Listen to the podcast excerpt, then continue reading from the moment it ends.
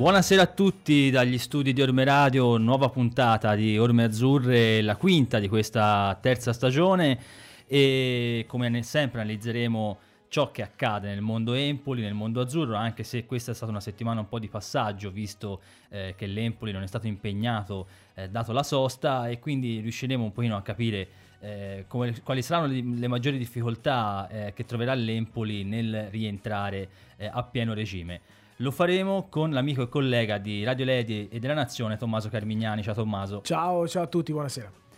Allora Tommaso, eh, questa è stata una settimana di attesa per l'Empoli perché con le, le varie nazionali e poi anche quelli che si sono infortunati purtroppo Mister Bucchi non ha potuto lavorare al meglio è stata una settimana comunque intensa di allenamento che ci proietta eh, verso una partita importante come quella con la Cremonese Beh sì, guarda, eh, forse era meglio se c'era una partita di mezzo perché Bucchi in una settimana senza gare ha perso. Vabbè, la Gumina era già fermo, quindi ok. Ha perso Moreo e ha perso anche Maietta perché molto probabilmente non recupererà neanche lui, quindi eh, due giocatori fuori. Ora Maietta non sembra un problema gravissimo. Quello di Moreo sì, si parla addirittura di un mese di stop. Oggi era a Barcellona a farsi vedere, quindi problema muscolare.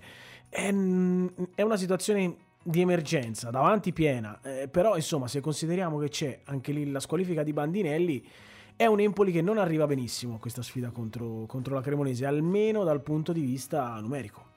Un Empoli rattoppato che come dicevi sì. deve già ehm, superare il problema della, della squalifica di Bandinelli, eh, che è stata un po' anche cau- una delle cause perlomeno della sconfitta patita contro il, il Pordenone, che è stata anche la prima eh, sconfitta della stagione. Ecco, riguardo a quella partita, Tommaso, che Empoli hai visto? Eh, perché si è visto un Empoli, ovviamente, dopo tre minuti ti buttano fuori un giocatore, eh. eh il problema è quello. Però, ecco, ti è piaciuta la reazione della squadra oppure c'era qualcosa di meglio da fare. Allora, fino al gol, sì, scusami, fino al rigore sbagliato da Mancuso, sì. Eh, ho visto una squadra che, nonostante l'inferiorità numerica, era eh, comunque rimasta in partita. Stava, secondo me, anche creando delle difficoltà al Pordenone. In quel momento lì, il Pordenone, nonostante la superiorità numerica. Non, non, ha preso subito il comando delle operazioni. Poi una mano gliel'ha data l'arbitro fischiandogli quel rigore francamente assurdo sì, molto discutibile. Però anche dopo il vantaggio, l'Empoli comunque era sul pezzo. Sbagliato il rigore di Mancuso, lì secondo me la squadra ha perso un po' di certezze e da lì in poi la partita è andata come è andata. È una gara che ha milioni di spiegazioni e milioni di, di attenuanti, quindi diciamo che la mettiamo secondo me un po' da parte perché non è che si può poi discutere più di tanto. Giocare tutta la partita in 10 è difficile. Vediamo adesso con la Cremonese. È un momento delicato, m- molto delicato questo, perché comunque ci sono tanti infortunati, si viene da una sconfitta e si gioca contro una squadra che ha cambiato allenatore. Quindi è una fase difficile del, del campionato, insomma. Secondo te Bucchi cosa ha detto a Bandinelli? Perché insomma si è arrabbiato. Eh, si è arrabbiato molto. Sì. Eh, si è arrabbiato, ha fatto bene, cioè nel senso, eh, Bandinelli... È stato molto ingenuo, no, ingenuo perché sì. ingenuo è stato anche un po' sprovveduto è, forse. È stato ingenuo parecchio, nel senso, non si fa una roba così, lo sa lui, lo sanno tutti. Sono cose che boh, po- possono succedere perché chi ha giocato, ah, non importa aver giocato a quei livelli, a qualsiasi livello in campo si ragiona in un modo diverso, no? spesso e volentieri è chiaro che ha fatto un errore e l'ha pagato, eh, però il problema è che lo paga anche l'Empoli. Bucchi si è arrabbiato tanto, questo sì, però credo che insomma abbia capito Bandinelli di aver sbagliato, quindi non, non lo metterei ulteriormente in croce. Ecco. Quindi ora passeremo oltre questa sconfitta patita con il portone, potrebbe essere magari anche qualcosa di positivo, no? si dice che a volte dalle sconfitte si riesce un mm. po' a, a imparare. Eh, intanto vi, vi, ricordo che ci potete seguire attraverso le pagine di Orme Azzurre, di Orme Radio scusate, e di Pianeta Empoli, eh, potete farci le domande a cui risponderemo noi, soprattutto Tommaso, visto mm. che qui stasera eh, alla nostra pagina Facebook, quella di Pianeta Empoli e anche quella di Orme Radio. Eh, saluto intanto Marco Politano in eh, regia e Marco, quando appena puoi metti la, la pagina Facebook eh, sott'occhio per vedere se ci sono delle domande. Eh, dicevamo di questa Cremonese che arriva con un eh, allenatore cambiato, ha dato via Rastelli, eh, tra l'altro mh, la Cremonese in queste prime partite ha avuto un, un, andamento un po' altalenante, lo vedremo poi anche telefonando direttamente a Cremona, gli chiederemo anche eh, qual è la sensazione che si vive là. Eh, però te che idea ti sei fatto, Tommaso, di questa squadra? Perché a, vederla, a vedere i nomi di questa squadra cioè, è, è una che può lattare perlomeno per i playoff. Sì, però per me non è così forte come dicono loro. Eh, non è l'Empoli di due anni fa che cambiò allenatore nonostante fosse quarto in classifica e tutti dicevano ma eh, questi sono convinti di avere il Real Madrid per le mani. E che fanno? E poi in realtà ci accorgemmo che so, per la Serie B quella era una squadra che non aveva rivali. Eh, io, la Cremonese n- n- non è così forte ma è forte, fa parte di quel lotto di squadre che possono giocarsi i primi due posti. Quindi io non la vedo, cioè nel per capirsi, no, non credo che sia una squadra superiore all'Empoli, però è una di quelle squadre che se la può giocare. C'è, c'è, grande equilibrio là davanti in questa stagione. Ci sono, ha ragione Bucchi, lui dice 7-8, secondo me 7-8 no, ma 4-5 sì, che si possono giocare i primi due posti. E sono secondo me l'Empoli, il Benevento senza dubbio, il Perugia, ci metto dentro anche la Cremonese. Metto, vedo per esempio Crotone e Frosinone che tutti dicono eh, io le vedo un pochino più indietro, la Salernitana la vedo un po' più indietro, però è ancora molto molto presto. Loro vedono delle potenzialità enormi in questa squadra, parlo dei dirigenti della Cremonese, e per questo hanno cambiato allenatore prendendo uno bravo. Quindi è una squadra temibile, temibilissima, insomma, eh, sarà una partita complicata, soprattutto perché quando si cambia allenatore di solito le prime partite lo sappiamo no? come vanno. Sì, è una Serie B che fino a questo momento non ha un vero e proprio padrone, no? visto anche che il Benevento è sì primo in classifica, ma un solo punto di vantaggio dall'Empoli. Forse ce l'avrà. Allora, io credo che il Benevento, e lo dico molto tranquillamente, molto onestamente, poi magari verrò smentito. Io credo che il Benevento abbia le carte in regola per prendere un po' il largo. Cioè, se mi chiedi di puntare un euro in questo momento sulla squadra che vince il campionato, dico Benevento. Non perché è primo, ma perché secondo me per valori, per, per, per qualità della rosa. E l'incognita forse è Inzaghi. sì, l'incognita forse è Inzaghi. Però Inzaghi, Inzaghi è strano perché per me è un, è un, buon allenatore. Però, ad esempio, ha avuto anche dei passaggi a voto clamorosi. Tipo l'anno scorso stava retrocedendo con un Bologna che insomma, oggettivamente abbiamo sì. visto no, poi cosa ha fatto. Anche quindi... se poi effettivamente quel Bologna lì a gennaio è stato cambiato è stato molto. rinforzato molto. Sì, però poteva fare meglio. Eh, però è un bravo allenatore. Io me lo ricordo due anni fa. Il suo Venezia era una bella squadra, una squadra tignosa, una squadra che mise in difficoltà tutti, che fece probabilmente anche qualcosa in più rispetto a quello che, che poi erano i valori della, della, squadra. Quindi per me Inzaghi è un buon allenatore. Io credo che il Benevento sia la squadra da battere in assoluto, ma non c'è tutta questa differenza con le altre quindi il gruppetto che è lì. Poi ci sono le sorprese. L'Ascoli gioca bene, la Salernitana gioca bene, insomma, ci sono delle squadre che possono venire fuori. È un campionato particolare, ripeto, l'Empoli è lì insieme a 4-5 per giocarsi il secondo posto, il primo e il secondo posto. Parlavi di Inzaghi, parlavi di Venezia no? di due anni fa e uno dei perni di quel Venezia era, era Stulac, che oggi abbiamo noi come regista ti chiedo su Stulac, hmm. ti convince ancora al 100% o secondo te può dare di più? Secondo... Perché a volte dicono che sia un po' troppo scolastico. No? Allora, eh, è, un, è, un, è, un, ruolo diverso rispetto al regista a cui noi eravamo abituati. Non è, non è il regista di Andrea Azzoli, non è il regista di Sarri, è un ruolo un pochino differente quello che fa. Però è un giocatore che secondo me nelle ultime gare è stato in crescita non è velocissimo, ma lo sapevamo. Ma io, ad esempio, contro il Pisa e contro il Perugia l'ho visto bene. Poi, soprattutto, è un diesel, è uno di quelli che dura tanto, che nel finale gioca bene, che, che cresce nei secondi tempi. Io credo che insomma un pochino di pazienza serva in più rispetto con questo giocatore. Eh, qualcuno pensa veramente di poter ripetere con facilità quello che è successo negli ultimi anni. Non è così scontato, insomma, non è così semplice due anni fa avevamo Castagnetti, non, che tra l'altro sarà il nostro avversario domenica. Ex, sì. È un buon giocatore che io avrei portato in Serie A. Non mi sembra però inferiore a Stula o superiore a Stulac, cioè un giocatore che, ripeto, a me Stulac non dispiace. È cresciuto con l'Empoli, magari non ti entra negli occhi come ti entrava negli occhi a qualcun altro, però a me piace. Sì, anche io sono d'accordo, è un giocatore che nel, nelle ultime partite ha fatto sicuramente meglio rispetto, rispetto alle prime. Ed è un centrocampo quello che al netto del discorso Bandinelli abbiamo già affrontato, comunque forse è stato il, eh, il reparto più continuo dall'inizio della, della, stagione, con Dezzi che da subito si è calato nella, nella, nuova realtà, poi è stato spostato sulla tre quarti anche in virtù di questa eh, di queste scarse prestazioni da parte di Laribi e, e, lì è rimasto con Frattesi poi che è esploso anche a, al suo posto. Te come, come lo vedi il centrocampo sono? Sono d'accordo, è un buon reparto, è un buon centrocampo. Io ci avrei messo probabilmente dentro un giocatore un pochino più di qualità sulla mezzala eh, insieme a Frattesi. Tipo un Krunic degli anni scorsi, intendi? Sì, mi sembra che Frattesi un po' gli assomigli per certi aspetti a Krunic, forse meno dirompente dal punto di vista fisico, però stessa qualità e stesse secondo me capacità di, di inserirsi.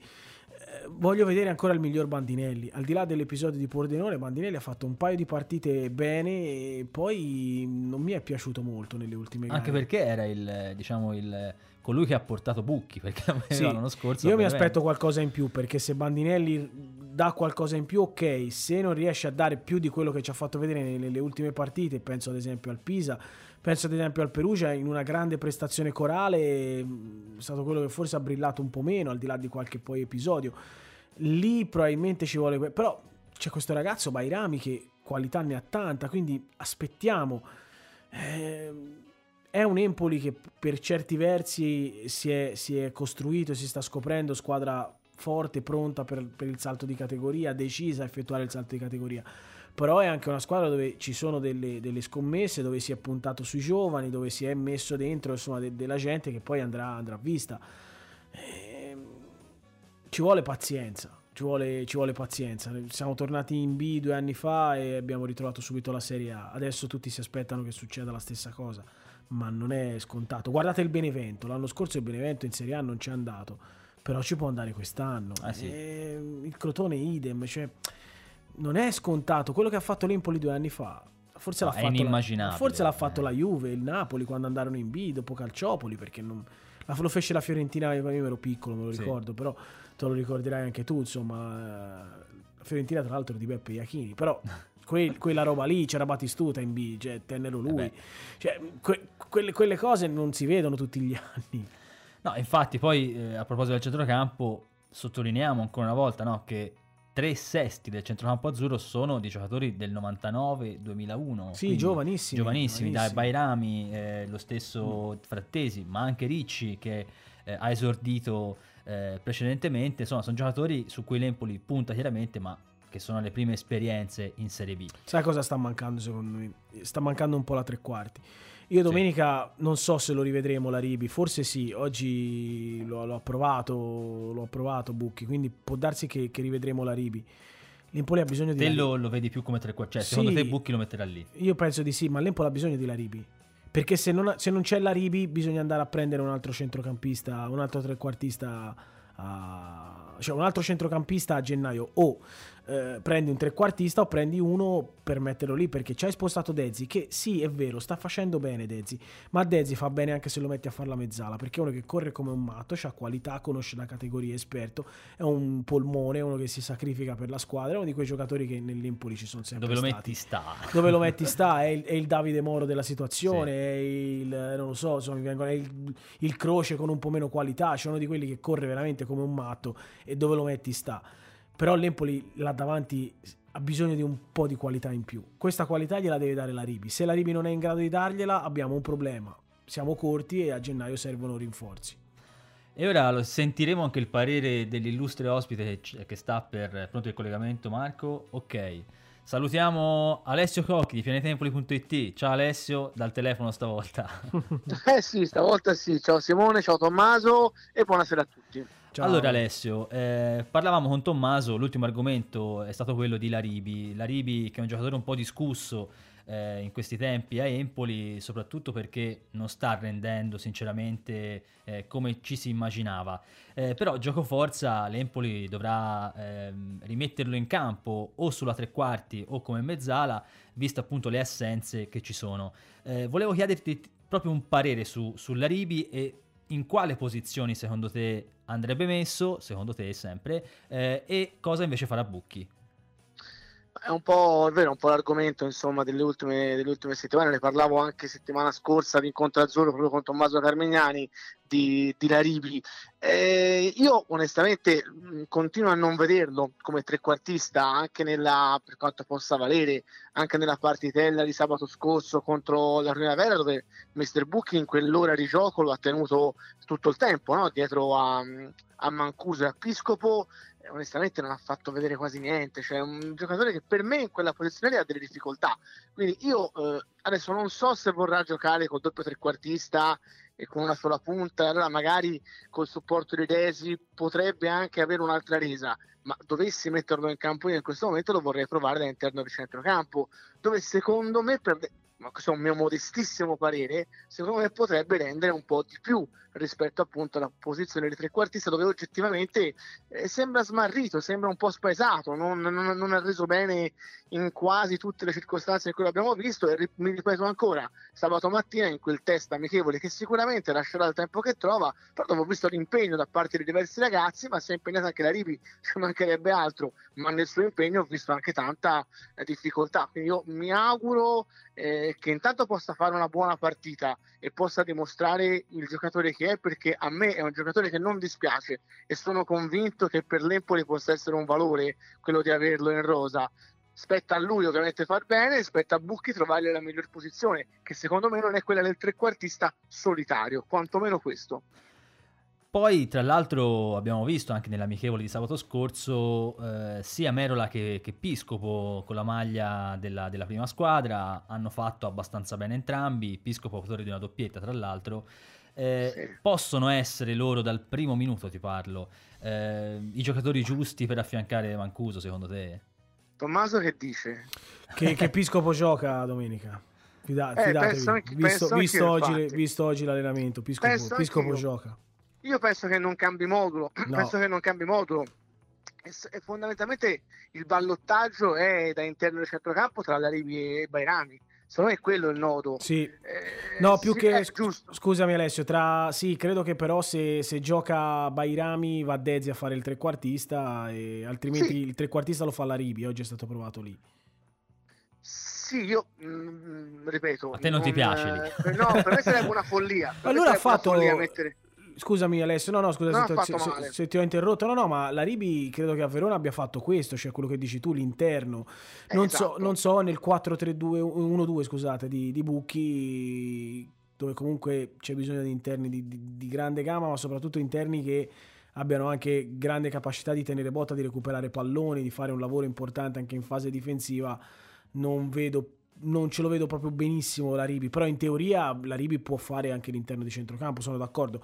Sicuramente l'abbiamo visto in crisi sulla tre quarti, questo ti do pienamente però ragione. concorderai con me che in questo momento togliere Desi dal ruolo delle tre quarti è, dura, follia. è vero, è dura, è dura, è dura. No, no, sono d'accordo. Fa bene, sta facendo bene, quindi anche secondo me gioca Piscopo, anche secondo me rifà il 4-3-1-2 e quindi si torna lì. C'è un ballottaggio o Bairami o Laribi. Se il mister dovesse, mi ripeto anche rispetto a quello che ho detto settimana scorsa in Azzurro, se il mister non dovesse vedere nemmeno in questa circostanza la possibilità di mettere dentro Laribi dal primo minuto, eh, credo che possa essere, mi dispiacerebbe molto, ma possa essere una bocciatura. Poi con Vero. questo il giocatore potrà tornare utile sicuramente di qui alla fine, se non chiede magari di essere ceduto a gennaio, perché un calciatore come lui potrebbe poi un po' soffrire una situazione in cui sei arrivato per essere protagonista e poi protagonista di fatto non lo sei, però eh, rischi veramente di essere ai margini di questa squadra. E da un primario ruolo quasi di leader perché inizialmente mi sembrava che fosse anche un po' quello che avesse la maggior tempra ha fatto subito la prima intervista nei primi allenamenti era quello che parlava un po' con tutti rischia veramente di essere un tra virgolette un emarginato. E quindi sono molto curioso di, di capire, però chiudo eh, dicendo che gioca Piscopo anche secondo me è da capire cosa vuol fare Bucchi o Bairami o la Ribi, ma da interni, perché togliere tesi da lì è una follia, per mettere la Ribi in particolar modo. Invece secondo me farà proprio la Ribi dietro le punte, più che altro perché... no, no, ma... okay. no, ma...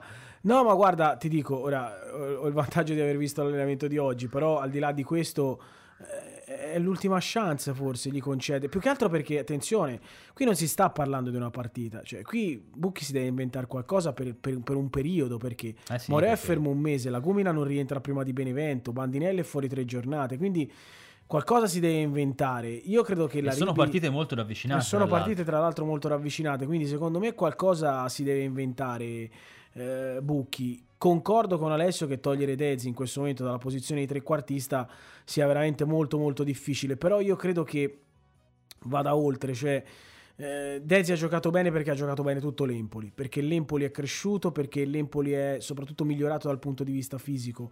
Quindi io vorrei vederci la Ribi lì proprio per capire se davvero questo giocatore può essere, come diceva Alessio, un leader, un protagonista della squadra o se invece abbiamo un problema perché ci manca il trequartista.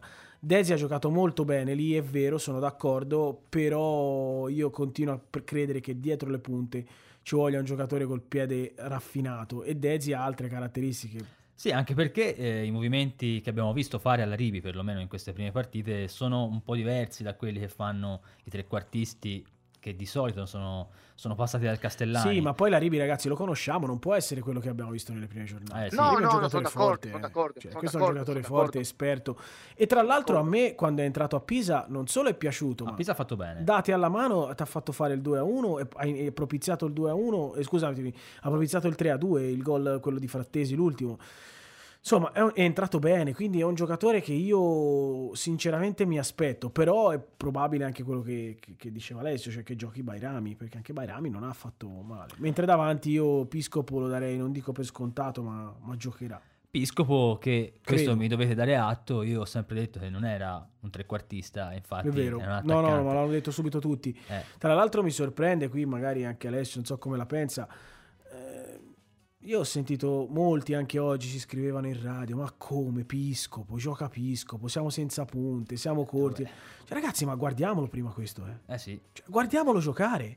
Io non so che, che- che è diventato a volte Empoli, però me- da un certo punto di vista mh, ci può stare, me lo aspetto, va bene tutto. L'anno scorso uno diceva avevamo caputo, sì. anche perché Tommaso Però non è che Oberlin, Moneo e Lagumi hanno fatto chissà quanti gol. Ma sì, ma No, guardiamolo. magari, allora, Ma magari- guardiamolo questo ragazzo, vediamolo No, giocare certo, questo ragazzo e poi diciamo certo. che cos'è. Prima vediamolo No. giocare. Possiamo, semmai Tommaso, possiamo dire una cosa, questa sì, che eh, un altro attaccante eh, di maggior magari spessore peso che potesse anche ricoprire il ruolo della prima punta, forse l'Empoli in estate poteva prenderlo, perché lo abbiamo detto subito tutti che davanti si era un po' corti e purtroppo ci siamo trovati no, in questa situazione con due attaccanti eh, fermi, Lagumina e purtroppo anche, anche Moreo. Poi sono d'accordo con te, Piscopo l'ha visto giocare, una volta gio- che, la- che lo vediamo lo giudicheremo, però sicuramente magari eh, in estate dal mio punto di vista qualcosina in più forse lì si poteva, si doveva Ma fare. io non, non lo so, eh, alla fine sono quattro punti, cioè, eh, ok, va bene, però nel momento in cui ti rendi conto che Piscopo è una punta, lo puoi mettere nella batteria degli attaccanti.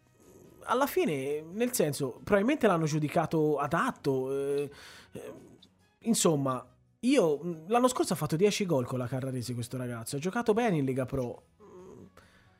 Eh, Due anni fa eh, abbiamo preso Di Lorenzo che giocava nel Matera, l'altro giorno ha esordito in nazionale. Cioè, Empoli è questa. Ora non dico che Piscopo tra, tra un anno esordi- magari esordirà in nazionale, speriamo, vuol dire che è fortissimo e ci darà una grossa mano. Io glielo auguro, ma anche se non dovesse esordire in nazionale, ragazzi, qui è vero, abbiamo visto Tavano, abbiamo visto Maccarone, abbiamo visto Caputo e Donnarumma, ma abbiamo visto anche Aguirre, abbiamo visto Berlin, Eh sì. abbiamo visto Babatiam, Tiam. cioè ne abbiamo visti tanti, quindi, cioè, nel senso, ora, se no, cioè, non- io, ragazzi, domenica si va al Castellano, non si va al Bernabeu, eh, e ci può stare che vedi Piscopo e vediamolo sto Piscopo. Io non lo so, veramente tante volte rimango perplesso. Oh, poi magari un brocco, eh, No, no, ma faccio per dire, ci mancherebbe, non lo è, non lo è, questo ragazzo è forte, fidatevi.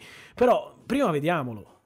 Eh, Maccarone, per Ah, esempio, ne, ne parlava un gran bene l'anno scorso. Maccarone, io non è vero, ho avuto modo di parlare con Maccarone qualche settimana fa, abbiamo parlato di più e di meno, siamo entrati anche leggermente in argomento Piscopo e me ne parlava onestamente bene, È un ragazzo eh, che lo scorso anno, come ricordava Tommaso, ha fatto diversi gol, eh, ha cambiato anche un paio di volte posizione, eh, però sa, anche lo stesso Massimo Maccarone mi diceva un ragazzo che se ti dai fiducia e trova la testa giusta mi, mi diceva che lui ha qualche problema tra virgolette problema ad inserirsi caratterialmente nel, nel, gruppo, ma quando trova la chiave di volta eh, è uno che ha i numeri e può far bene. Quindi vediamolo e poi chiaramente lo giudicheremo. Capisco però in parte anche magari la gente che ultimamente insomma, si è abituata un po' bene e questo è un nome che eh, al momento non, non riecheggia nelle teste, no? non fa grande, grande pressione. Però ragazzi l'ha visto giocare giustamente e, e la sua occasione arriverà quasi certamente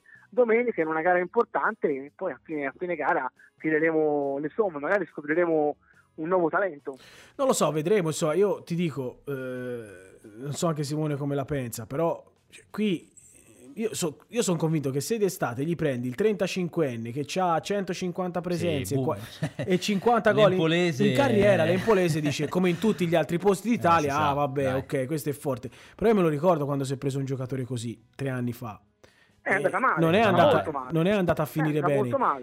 L'Empoli deve prendere Episcopo, non deve prendere sì, anche perché insomma devi provare questi giocatori, poi come dicevate anche voi, eh, si potrà dopo successivamente dire non è adatto, non è bravo, però ecco è un giocatore che io l'ho visto giocare qualche volta lo scorso anno, non è un, un attaccante come Macuso, cioè non è uno che attacca la porta nella stessa maniera, però è una buona seconda punta. L'anno scorso giocava col 4-2-3-1 e giocava laterale. Da, eh, esatto, da, da, forse più un attaccante esterno Ecco un attaccante esterno da 4-2-3-1, eh. come l'anno scorso faceva Baldini, poi eh, chiaramente eh, il gioco di Baldini è talmente trasformabile che nel corso di un'azione stessa diventava magari un 4-3-3 oppure diventava un 4-4-2, cioè si trasformava continuamente. È un giocatore molto veloce, questo lo vediamo a grande velocità, grande potenza, da un certo punto di vista come caratteristiche molto simili alla Gumina. Eh... Ma vede bene anche la porta, eh Tommaso, tra l'altro. Sì, cioè, la porta, eh. eh doppietta ha fatto... È uno che, uno che ha fatto 10 gol in Lega Pro, ora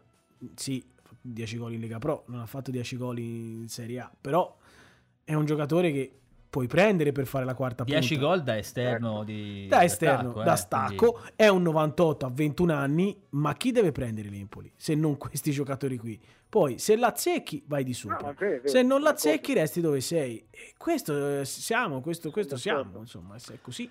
Ok, grazie Alessio, ti ringraziamo per il tuo intervento. Grazie a voi, buon proseguimento. Ti aspettiamo la prossima settimana e sarai te a condurre. Giovedì prossimo tocca a me. Tocca a me. Ciao Alessio. Ciao ragazzi, buona serata. Ciao Alessio, un saluto. Allora, Tommaso, mm. eh, ora snoccioliamo un altro argomento che potrebbe essere interessante, cioè quello della difesa, perché eh, abbiamo visto una difesa che piano piano è riuscita in qualche modo a trovare sua, un suo equilibrio e eh, tra tutti i giocatori di difesa forse quello che ha strabiliato di più per continuità e per solidità eh, è Simone Romagnoli che è una gradita sorpresa da un certo punto di vista perché l'Empoli eh, due anni fa l'aveva mandato al Bologna, poi dopo l'anno scorso l'ha mandato al Brescia, è tornato sembrava la riserva di Nicolau e invece si è preso il posto da titolare.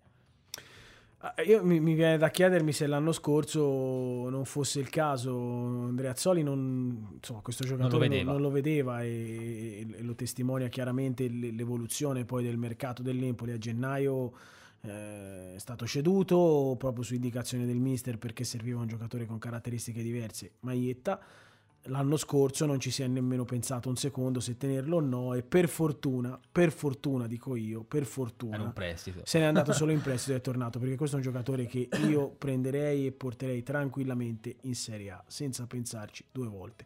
Se, mi, se penso a quello che abbiamo visto l'anno scorso in difesa mi vengono i brividi. Anche lo stesso mi, Rasmussen. Mi vengono, bravo, ce l'avevo in mente, non lo volevo dire, l'hai detto te. Mi vengono i brividi soltanto a, a pensare a, a quello che hai rammentato te, a un altro che non ha ne- giocato neanche un Marcianic. secondo, che ecco, anche non so neanche dove sia andato a rifinire. È in Polonia, sì, è una squadra probabilmente è nel, suo, è nel suo calcio, è nel suo campionato, quel campionato lì deve fare, in Serie A non va bene.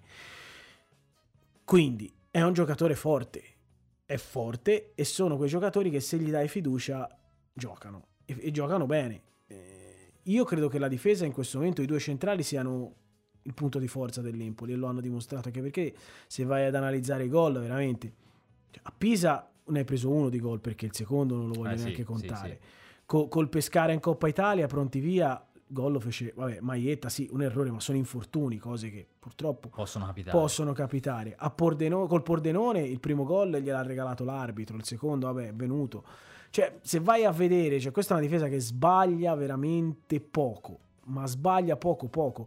Col Perugia, Iemmello e Falcinelli non hanno toccato palla Eh sì. e, e questo vuol dire tanto, quindi Romagnoli è, è- è una grandissima è, un grandissimo rientro. Io mi auguro che il campionato vada come deve andare e, e mi auguro soprattutto che l'anno prossimo sia un perno, un- sia il perno di una difesa, magari in una categoria diversa da questa. No, anche perché si integra perfettamente, come dicevi te, con Maietta e, e anche il resto della E difesa. anche con Nicolau, secondo e anche me. con Nicolau. Io Nicolau Romagnoli, allora se Nicolau cresce come tutti si aspettano che cresca e a me piace questo giocatore, Romagnoli è questo, tu potenzialmente hai una coppia da poter ripresentare anche l'anno prossimo. Sì. Perché questo deve fare l'Empoli, ragazzi.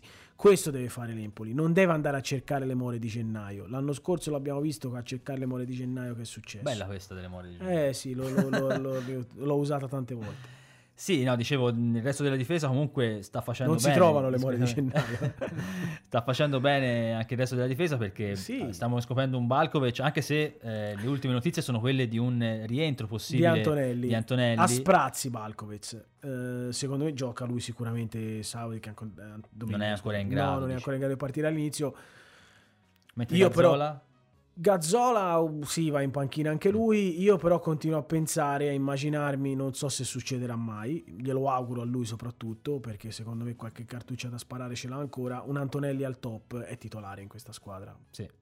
Pur avendo, pur avendo un giocatore come Balkovez che va un po' a corrente alterna, ad esempio col Pordenone non mi è piaciuto per nulla. Eh, col Perugia ha fatto una grande partita. Eh sì, è un, è un giocatore comunque di categoria che tra l'altro eh, ha- è stato chiamato in nazionale, quindi Titolare nella sua titolare, nazionale? Purtroppo due sconfitte Sì, per la eh, Slovenia, però. per la sua Slovenia, però insomma eh, questo testimonia che è un giocatore comunque apprezzato perché 90 minuti in entrambe le partite non è, non è semplice. Eh, dicevamo, torniamo un po' a parlare della, della Cremonese, dicevamo quali possono essere i punti di forza di questa Cremonese che all'attacco ha due eh, giocatori molto esperti come Ceravolo e Ciofani che probabilmente erano stati un po' le punte di diamante del mercato della Cremonese, però anche un Castagnetti che potrebbe avere un po' di rivalsa nei confronti dell'Empoli che lo lascia andare via e non gli ha fatto Farebbe- fare questa Serie A. Farebbe bene ad averci. Io se fossi lui ce l'avrei perché non c'era un motivo per dar via Castagnetti. Lo, lo ha ammesso poi anche il presidente l'anno scorso, l'ha detto, insomma, quindi non è, non è poi che c'è da, da, da star qui a fare tanti discorsi. Eh, non, si, non doveva darlo via l'Empoli, Eh, questo, questo lo, lo sappiamo. Un po, per, un po' per il giocatore, un po' per i valori di questo ragazzo che ti avrebbe fatto un grande comodo nello spogliatoio. Eh, Vuoi far giocare, cioè, probabilmente non so se fosse, cioè, forse non sarebbe stato titolare l'anno scorso, ci voleva comunque un, un altro giocatore in mezzo. Sì, anche perché se il panchinario era quel Capezzi che abbiamo Sì, visto. però Castagnetti lo tieni sempre, non, non- non si dà via Castagnetti per prendere poi chi, ecco, qui, questo, quindi un po' di senso di rivalsa ce l'ha. E per la B è un giocatore fonda- importantissimo, fondamentale. A- rispetto a Stulak è, mo- è meno muscolare, quindi io per esempio uno come Stulak lo vedo potenzialmente in, in crescita, lo vedo potenzialmente un giocatore anche da categoria superiore. Castagnetti sì, nell'Empoli può giocare secondo me anche in Serie A, però è comunque uno molto lento, non ha grande fisicità. un po' ha- compassato. sì, un po' compassato, però ri- rispetto a Stulak secondo me ha un po' più di... al piede un po' più educato forse, un po' più...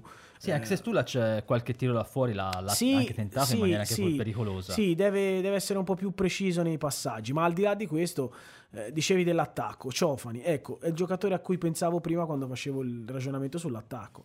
Se l'Empoli avesse preso Ciofani come quarta punta, A parte si sarebbe scontentato dopo tre secondi esatto, perché se esatto, e eh, se crema fa l'umore, giocare lui, e crema l'umore, e crema l'umore, e crema l'umore, ma non è il giocatore che serve a te, è un 36 anni, 35 va per i 36, non, non lo so. Ceravolo è un giocatore che dopo, dopo le esperienze, i fasti passati non si è più ritrovato. Parma non ha fatto bene, adesso vediamo.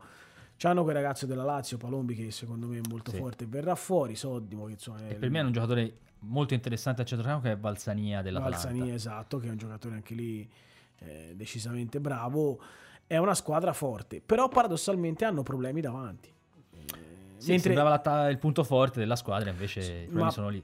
Sì, Solo sì, sei gol realizzati, insomma, uno delle- dei peggiori attacchi sì, della, della Serie. B. Però hanno una buona difesa, eh, una buona Sì, squadra. Perché alla fine è una squadra che, come dicevamo prima, è un po' altalenante. Mm. Ha vinto la prima partita fuori, poi ha perso la, la successiva in casa, no? quando sembrava no? che, eh, che, potesse vincerla sullo slancio. Eh, quindi è una, è una, squadra un po' strana. Può venire a Empoli anche vincere, però un, ne può prendere anche 4. È una di quelle squadre che può venire fuori, che a un certo punto viene fuori e comincia a farci i conti. E non lo so, mh, mm, è difficilmente decifrabile in questo momento. Le potenzialità ce l'ha. Eh, vediamo. Dicevamo no, dell'attacco azzurro, tornando un attimo a noi eh, che purtroppo deve far fronte no, a, queste, a, queste, defezioni. Moreo sicuramente un mese fuori, Lagumina i tempi non si sanno ancora, però insomma queste partite eh, probabilmente le salterà, anche perché sono partite, dicevamo, molto ravvicinate. Sì. Abbiamo un, un, trittico di partite eh, dopo la Cremonese in otto giorni, se non sbaglio, nove giorni. Eh, quindi sarà importante, dicevamo, di Priscopo, di Piscopo che eh, probabilmente verrà gettato nella mischia contro la Cremonese e quindi ovviamente sarà valutato per quello che farà eh, contro i grigiorossi e anche un Merola lasciando per un momento da fare eh, da parte eh, Cannavò perché è sembrato un, un po' più indietro, un po diciamo, più, indietro sì. eh, più per la primavera però Merola invece sembra più addentro agli schemi della squadra infatti eh, nella partita di sabato metà, tem- metà partita l'ha fatta eh, con la primavera e metà invece l'ha fatta con la prima squadra te sì, come lo vedi? ma a me piace Merola Merola lo, lo vedi dici Giovinco perché Piccolino. la fisionomia è quella, secondo me hanno anche le stesse più o meno caratteristiche, gli auguriamo e ci auguriamo che siano anche molto simili come, come qualità. Boh, eh, non lo so, eh, anche lui andrebbe visto. Io credo che in questo momento sia un po' più indietro rispetto a un Piscopo che, che invece insomma, potrebbe avere la sua chance dal primo minuto. Attenzione, se non vediamo Piscopo dal primo, perché poi noi diamo per scontato che giochi, io penso che giocherà, ma può darsi anche di no se non vediamo Piscopo, allora è vero quello che dite, dicevate voi prima, cioè siamo corti davanti. Se Bucchi non, eh. non preferisce cambiare modulo, allora vuol dire che non si fida di Piscopo dall'inizio, allora vuol dire che a gennaio serve un rinforzo anche lì. Perché noi, insomma, diciamo a gennaio, ah gennaio, manca tanto, eh. Gennaio arriva e non te, sì, ne, non non te ne accorgi. 10 partite ci siamo.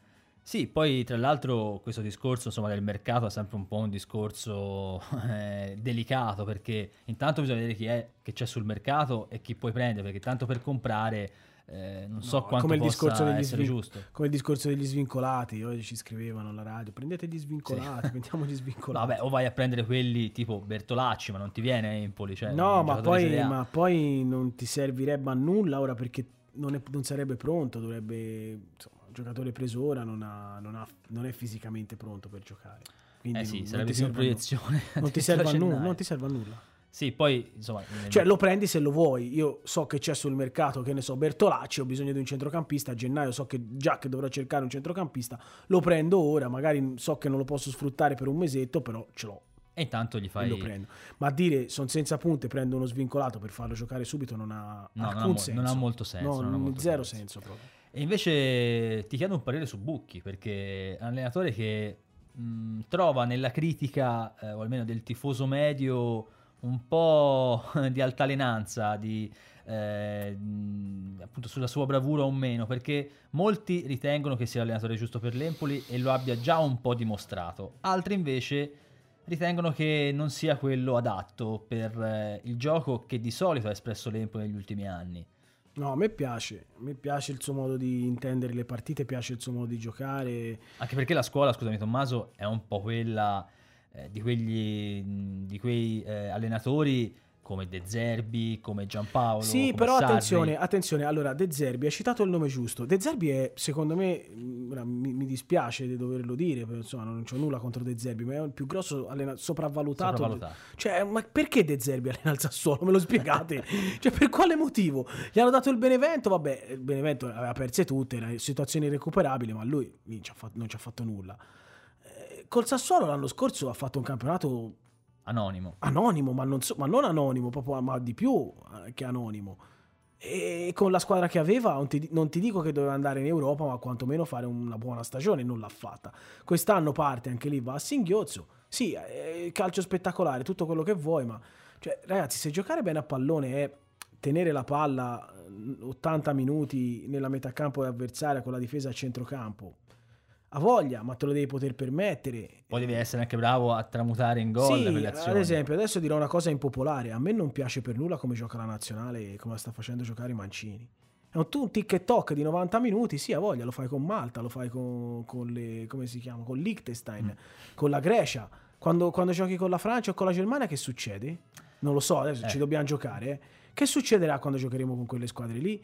Cioè, bisogna sapere anche difendere. Guardate Andrea Azzoli, ok, in Serie B eri talmente superiore a tutti che ti potevi permettere veramente di fare quello che volevi, sigaretta in bocca, addio, bastava un minimo di criterio, mettere dentro Zaic, togliere quella difesa a tre che non si non, stavano in cielo né in terra e, e, e, eccoci qua ma quando poi in Serie A ti sei trovato di fronte a giocatori più forti squadre più forti che è successo? è successo che perdevi le partite a Bischero e poi quando è tornato Andreazzoli non ha mica fatto quello che faceva all'inizio, 3-5-2, Bellini lì abbottonati e quando hai provato a fare quello che faceva all'inizio tipo Udine hai perso le partite. Quindi cosa vuol dire, cos'è il bel gioco? A me piace come Bu, viva Bucchi, viva il calcio di Bucchi. Sì, anche perché bisogna essere un po' pratici, no? Anche... E soprattutto certo, bisogna, bisogna, fare con quello che si ha. Certo che bisogna essere pratici. Eh, cioè tutto dipende anche dal materiale che hai. Ma poi tutti parlano di Sarri adesso, no? Sarri, Sarri, Sarri, Sarri. Sarri, quello che fa Sarri se avete visto gli allenamenti di Sarri, ve li ricordate, il lavoro di Sarri è tutto impostato e finalizzato alla fase difensiva. Sarri, Sarri è tutto in funzione del, della difesa, lui lavora sulla difesa, da come si difende poi attacca. È, è tutto lì il segreto, è tutto lì. Se difendi bene, attacchi bene. Lui cura in, la difesa in una maniera maniacale ed è quello che faceva anche Giampaolo ed è quello che ha tentato di fare anche Martuscello Andreazzoli la difesa non la curava, tutti a rimpiangere Andreazzoli, la difesa non la curava e lo stiamo vedendo anche adesso a Genova, cosa sta facendo. Sì, con una squadra più forte dell'Empoli dell'anno scorso. E con un 3-5-2 che ha mantenuto comunque. Che ha mantenuto, ma con un atteggiamento che probabilmente non va. Quindi le sue idee ottime, per l'amor di Dio ci siamo divertiti da matti, lo ringrazieremo per, per sempre. Però poi cerchiamo anche di, di, di, di insomma, renderci conto. Bucchi non ha la squadra che aveva Andreazzoli, eh. Guarda, quello sicuramente anche perché l'Empoli visto due anni fa è davvero irripetibile per quello che ha fatto, per quello che ci ha fatto. Una squadra di Serie A in Serie B. Vedere, sì, eh, eh, poi c'erano dei giocatori come Zaic, come Krunic, che avevano già un'esperienza in Serie A, poi te li sei ritrovati in Serie Ma B. Tutta gente, se ci pensi bene, da Serie A, Maietta, eh, Krunic, Bennasser, eh, anche, Traori anche se ha giocato poco, ehm, Zaic Caputo, Donnarumma, di, Loren- di, Lorenzo, Pasquale, cioè questi sono giocatori da Serie A. Eh. Di Lorenzo, tra l'altro, eh, come ricordavi Gioca nel Napoli. Eh, ha fatto ora il, l'esordio in, in, nazionale. No, è, è un squ- giocatore... una squadra di media Serie A con giocatori di media Serie A presa e messa in B e ha stravinto il campionato. Intanto... Bravi dirigenti a farla, eh, bravissimi. C'è un altro collegamento, il secondo. Un po' meno della... a smontarla, diciamo, sì. un po' meno a smontarla. Della serata e abbiamo in collegamento da Cremona il direttore di Sport Grigio Rosso Fabio Tumminello. Ciao Fabio. Pronto, ciao, buonasera a tutti. Allora, ciao Fabio, ehm, con te analizziamo naturalmente lo stato d'animo della Cremonese perché eh, i grigiorossi arrivano da questo cambio di allenatore, eh, Baroni al posto di Rastelli Cosa ha portato secondo te di novità, di freschezza rispetto al precedente coach? Guarda, sicuramente per la Cremonese la, la gara contro l'Empoli sarà un po', chiamiamola così, l'ora X. La, l'esonero di Rastelli era sicuramente nel, nell'aria, l'ambiente non ha accolto diciamo, eh, complessivamente in maniera favorevole il ritorno di Baroni che ricordiamo era già stato sulla panchina grigio-rossa nel 2010, di certo anche l'amichevole con la sconfitta con la Provercelli non ha come dire, aiutato gli animi e sicuramente sarà diciamo, un inizio da cammino sulle uova. Che Cremonese dobbiamo aspettarci? Perché lo dicevamo qui eh, in studio, una Cremonese fatta probabilmente per ambire quantomeno alle zone alte della, della classifica, eh, se non qualcosina di più, e invece una Cremonese che effettivamente in questo inizio di campionato ha un po' deluso le attese. Sì, hai ragione, hai ragione, condivido, una Cremonese che ha diviso come dire, ha deluso le azioni, è una squadra che purtroppo è arrivata a inizio stagione fuori forma. Eh, alcuni innesti su tutti i ciofani, eh, sono arrivati ora a calciomercato praticamente scaduto, è una squadra quindi che non è ancora completamente in, in forma e che deve ancora trovare l'amalgama. Allo stesso tempo però è una squadra che come giustamente dicevi eh, ambisce a molto di più nella posizione nella quale si trova, come tra l'altro la stessa proprietà quest'anno non ha, non ha negato di, dire, di voler veramente riportare i grigiorossi nella, nella, massima serie. Per cui sicuramente ci dobbiamo aspettare una Cremonese che ha voglia di rivincita, anche perché sono andato a vedermi qualche statistica, la Cremonese non batte l'Empoli eh, in trasferta dal lontano 56. Quindi sicuramente la voglia di esatto, è passato di tempo, quindi sicuramente la, la voglia di rivincita c'è. Vedi, mm, no, una, curiosità riguardo proprio a queste grandi aspettative che ci sono intorno alla, alla Cremonese. Come sta reagendo la, la, la, la squadra a questa? Se temi, se temi che tutte queste appunto aspettative possano creare anche un po' di, eh, di, di, di, pressione perché noi ad esempio qua a Empoli abbiamo avuto degli esempi un po', un po', contrastanti. In passato ci sono state delle squadre a cui appunto veniva chiesto ed è stato chiesto di, di vincere che poi questa pressione l'hanno sofferta ed è andata malissimo. Però ci ricordiamo anche due anni fa quando appunto la società esonerando l'allenatore che era quarto in classifica, mise proprio la squadra di fronte alle proprie responsabilità allora lì l'Empoli veramente decollò. Quindi eh, a tuo avviso questa squadra è in grado poi di, di, di reggere effettivamente questa pressione che tutto l'ambiente le sta, le sta creando? Io penso di sì, eh, è sicuramente una squadra che subisce le pressioni non solo di giustamente una proprietà che ha fatto dei grossi investimenti e che si attende quindi dei, dei risultati, ma anche di un ambiente che dopo 11 anni di Lega Pro e il ritorno in, in serie cadetta ha veramente voglia di, eh, di, rivedere la propria squadra nella massima serie. Detto questo, le pressioni, eh, ti dirò, una squadra che eh, come dire, fatta di, come ho detto, nuovi innesti, ma tutti giocatori di grande esperienza, di grande qualità. Non ho mai visto una una Cremonese seppur molto deludente a tratti, ma non ho mai visto una, una Cremonese andare completamente nel pallone. Uh, dicevo, io penso che un, le due problematiche principali risolvibilissime sono la forma fisica e l'amalgama tra, tra i giocatori. Per cui una volta superate due, questi due scogli è una Cremonese che può, può fare bene. E invece a Cremona che sensazione si ha dell'Empoli? Che squadra sembra l'Empoli a distanza? Guarda, l'Empoli è storicamente una, una squadra che come dire, eh, si muove dietro ad una società che ha dei progetti e quindi questo è sicuramente un, un, valore, un valore, positivo.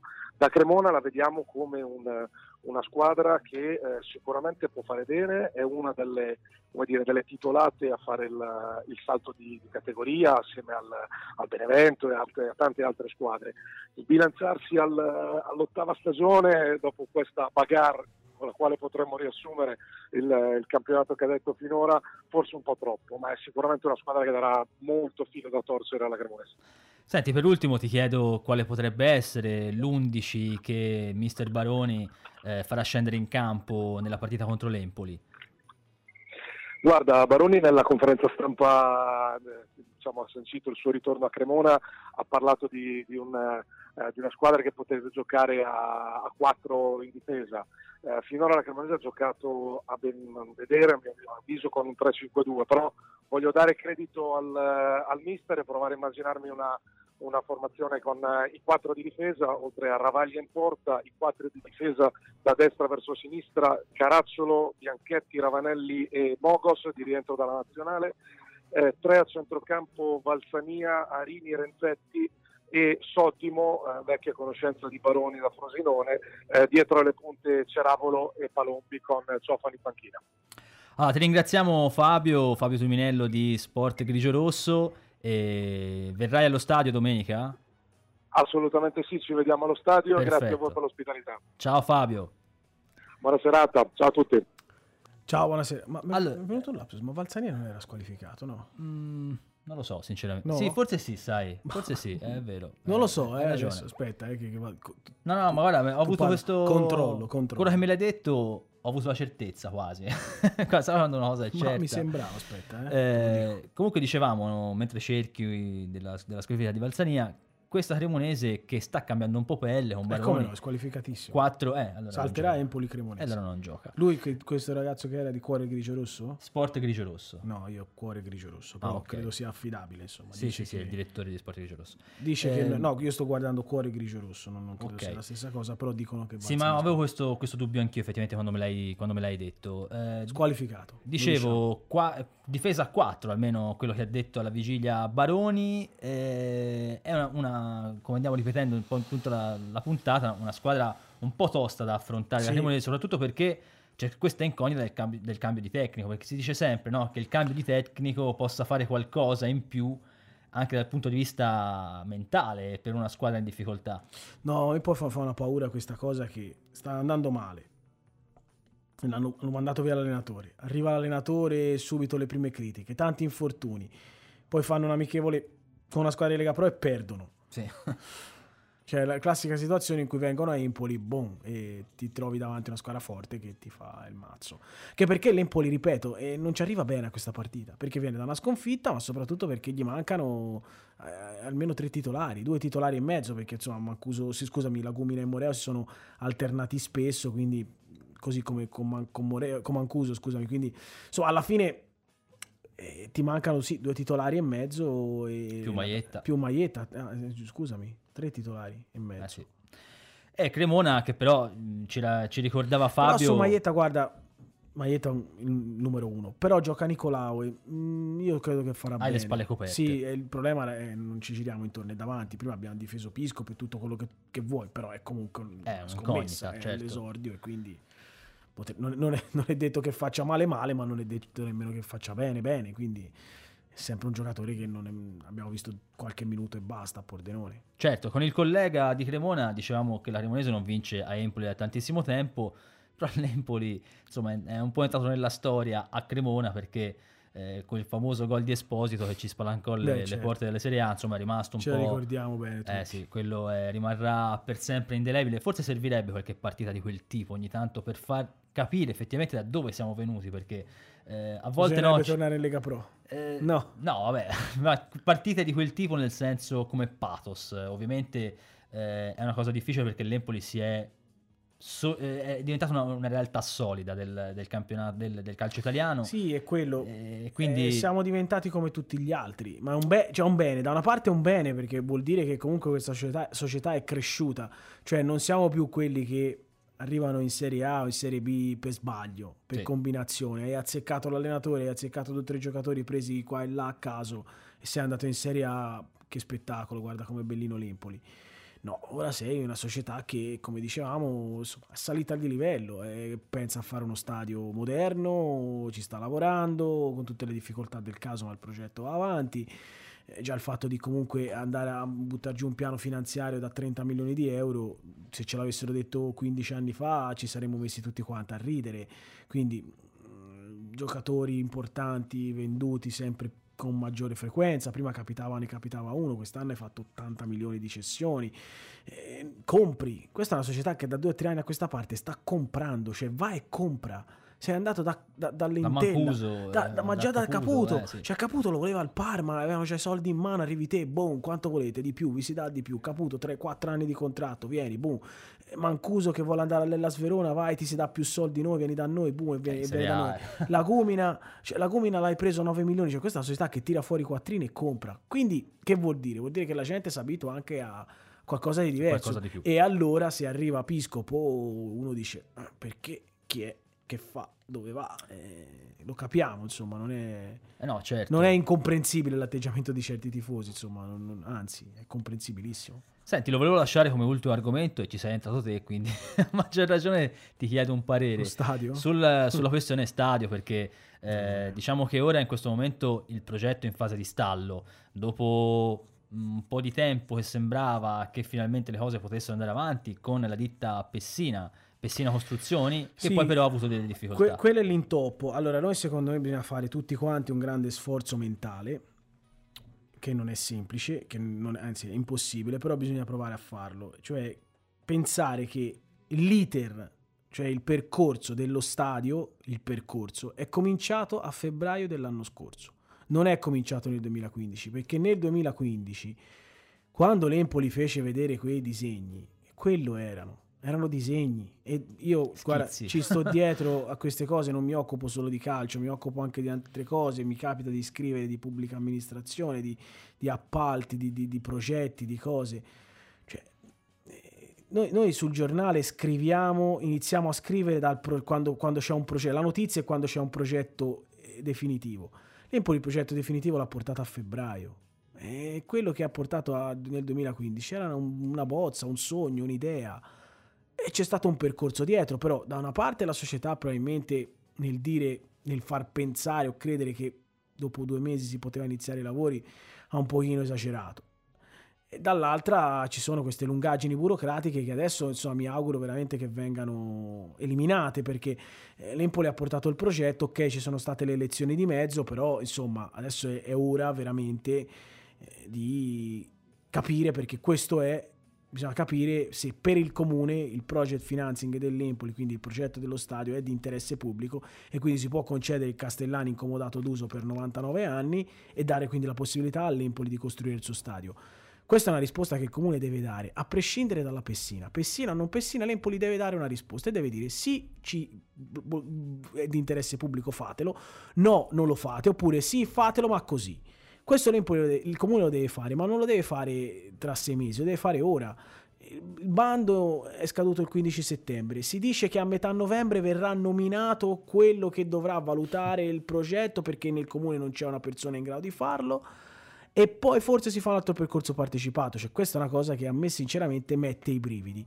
Oltretutto, purtroppo, è successa anche questa storia della Pessina, ma io credo che lì il problema sia relativo. Sarebbe stato un problema se iniziavano i lavori e poi ah, falliva sì. la ditta. Allora lì ti fermi e lì è un bel sì, casino. Sì, è, è in questo caso, secondo me, l'Empoli, il presidente l'ha fatto un po' capire parlando in questi giorni, l'Empoli credo che alla fine andrà in cerca di un nuovo partner che c'è, ci sarà di sicuro perché è un, una cosa talmente appetibile che fanno, la, fanno la, le corse per farti lo stadio e sono son guadagno alla fine, eh? cioè che... quindi eh, la ditta si troverà, io mi auguro veramente che adesso queste lungaggini burocratiche, insomma, che il comune faccia il suo dovere e che l'Empoli faccia il suo dovere, però tutto quello che è successo prima di febbraio dell'anno scorso, eh, non dico facciamo finta che abbiano scherzato, ma Quasi. Lo, lo, no, erano chiacchiere, ragazzi. Erano chiacchiere da una parte e dall'altra. Anche Comune, perché eh, inizialmente il progetto sembrava essere quello di poter fare lo stadio entro il 2020. Anno sì, ma perché però... l'Empoli era partito per fare una cosa. Poi si è accorto che la tribuna andava buttata giù, che c'erano delle migliorie da fare, che il progetto, come era stato presentato in primo momento, non andava così bene. E hanno dovuto rifarlo.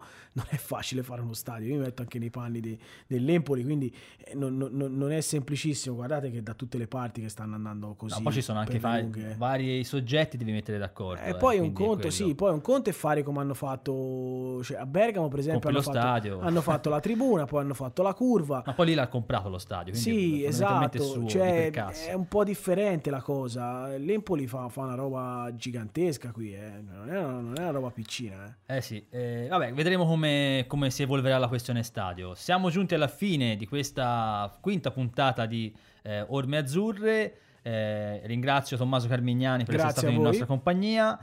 Ci vediamo naturalmente giovedì prossimo. Avrete di nuovo Alessio Cocchi alla conduzione. Vedremo chi sarà il nostro ospite. Mi raccomando, tutti allo stadio eh, alle ore 21 di domenica. Empoli Cremonese, partita molto importante perché l'Empoli affronta una squadra pericolosa e soprattutto siamo tutti molto curiosi di rivedere l'Empoli all'opera dopo una settimana di pausa. Ci vediamo giovedì, grazie a tutti e forza Empoli!